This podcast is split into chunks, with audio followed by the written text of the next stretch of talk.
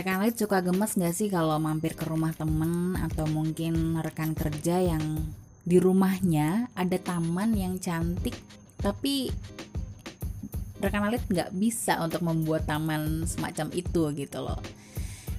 Nggak bisa bikin taman di dalam rumah atau mungkin di luar rumah ini alasannya memang beragam ya. Dari mulai lahan yang terbatas nggak memungkinkan untuk dibuat taman dan masih banyak alasan lainnya tapi ternyata jika alasan rekan Alit untuk tidak bisa membuat taman di rumah ini adalah lahan terbatas pada hunian, ada solusi menarik loh. Rekan Alit tetap bisa membuat sebuah taman yang cantik seperti yang teman rekan Alit punya gitu ya, atau rekan kerja rekan Alit punya. Tapi nggak membutuhkan uh, lahan yang luas dan juga nggak ribet sama sekali. Itu yang akan kita bahas di podcast Belajar Oma Alit edisi hari ini. Selamat datang dan simak sampai akhir ya. Dilansir dari mediaruang.com, lahan terbatas pada hunian ini nggak berarti menghalangi untuk memiliki hunian yang asri, sejuk, segar, dengan area taman karena punya taman di rumah ini nggak melulu harus dengan ukuran yang gede gitu ya konsepnya pun nggak harus di luar rumah karena ternyata ada konsep taman kering yang bisa rekan Alit terapkan di dalam rumah. Konsep taman kering ini sih sebenarnya merujuk pada Taman Zen di Jepang ya, Taman Zen Jepang. Nah, kalau rekan Alit pengen menerapkan konsep taman ini di hunian pribadi, ada beberapa hal yang bisa rekan Alit uh, lakukan dan pertimbangkan sebelum membuatnya. Yang pertama adalah hmm, Konsep taman kering ini biasanya menggunakan jenis tanaman yang minimalis. Nah, untuk mengaplikasikan konsep taman kering, rekan Ali cukup memilih beberapa jenis tanaman saja karena mengingat bahwa taman kering ini nggak seribet dengan taman pada umumnya yang membutuhkan lahan yang luas juga. Sehingga jumlah tanamannya pun umumnya nggak sebanyak taman biasa minimalis, secukupnya tapi tetap ditata sedemikian rupa supaya tetap cantik dan menarik. Selain itu, karena konsepnya ini memanfaatkan area yang ada, rekan alit lebih bebas memilih tempat yang ada.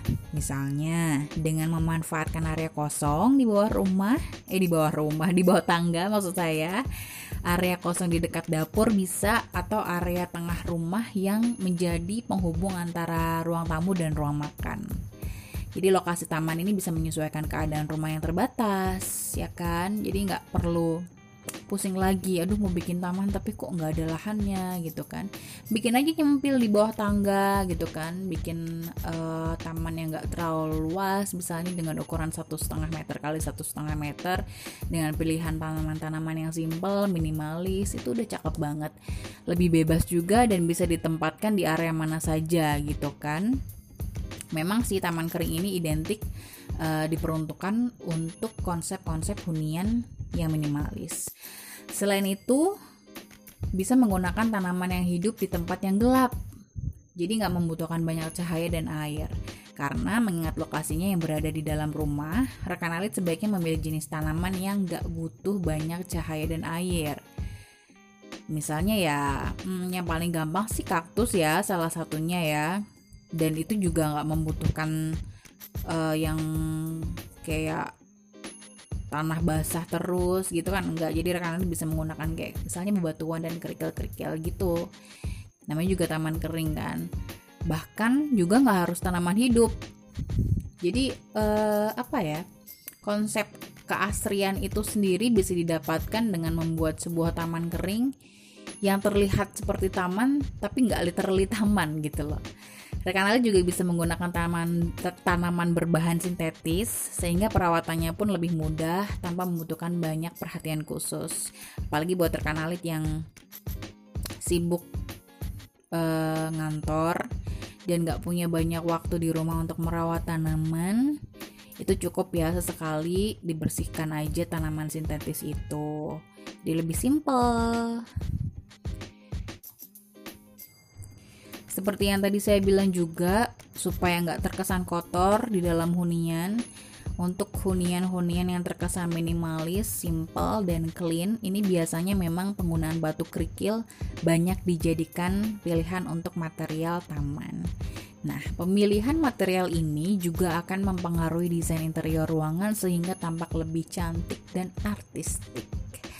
Gitu ya, semoga bermanfaat pokoknya buat rekan alit yang kayaknya udah dari beberapa hari yang lalu tuh kebayang-bayang punya taman yang artistik estetik gitu di rumah tapi jadi hopeless gitu loh karena nggak ada lahannya semoga hmm, bisa menginspirasi dan menjadi jawaban dari keinginan rekan alit yang seperti tidak terpenuhi ya untuk punya taman di rumah Thank you sudah menyimak sampai akhir belajar Oma Alit edisi hari ini. Semoga bermanfaat untuk Anda. Pokoknya jangan lupa untuk menfollow podcast Belajar Oma Alit untuk selalu update informasi dan tips menarik seputar lifestyle, arsitektur, serta interior.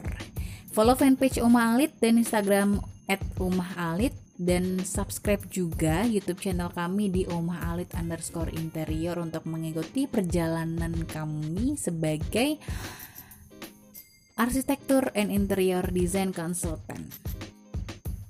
Untuk bertanya lebih lanjut dan berkonsultasi, rekan Alit bisa menyimpan nomor WhatsApp kami di 085 104 885 333. Oma Alit, better living for today and tomorrow.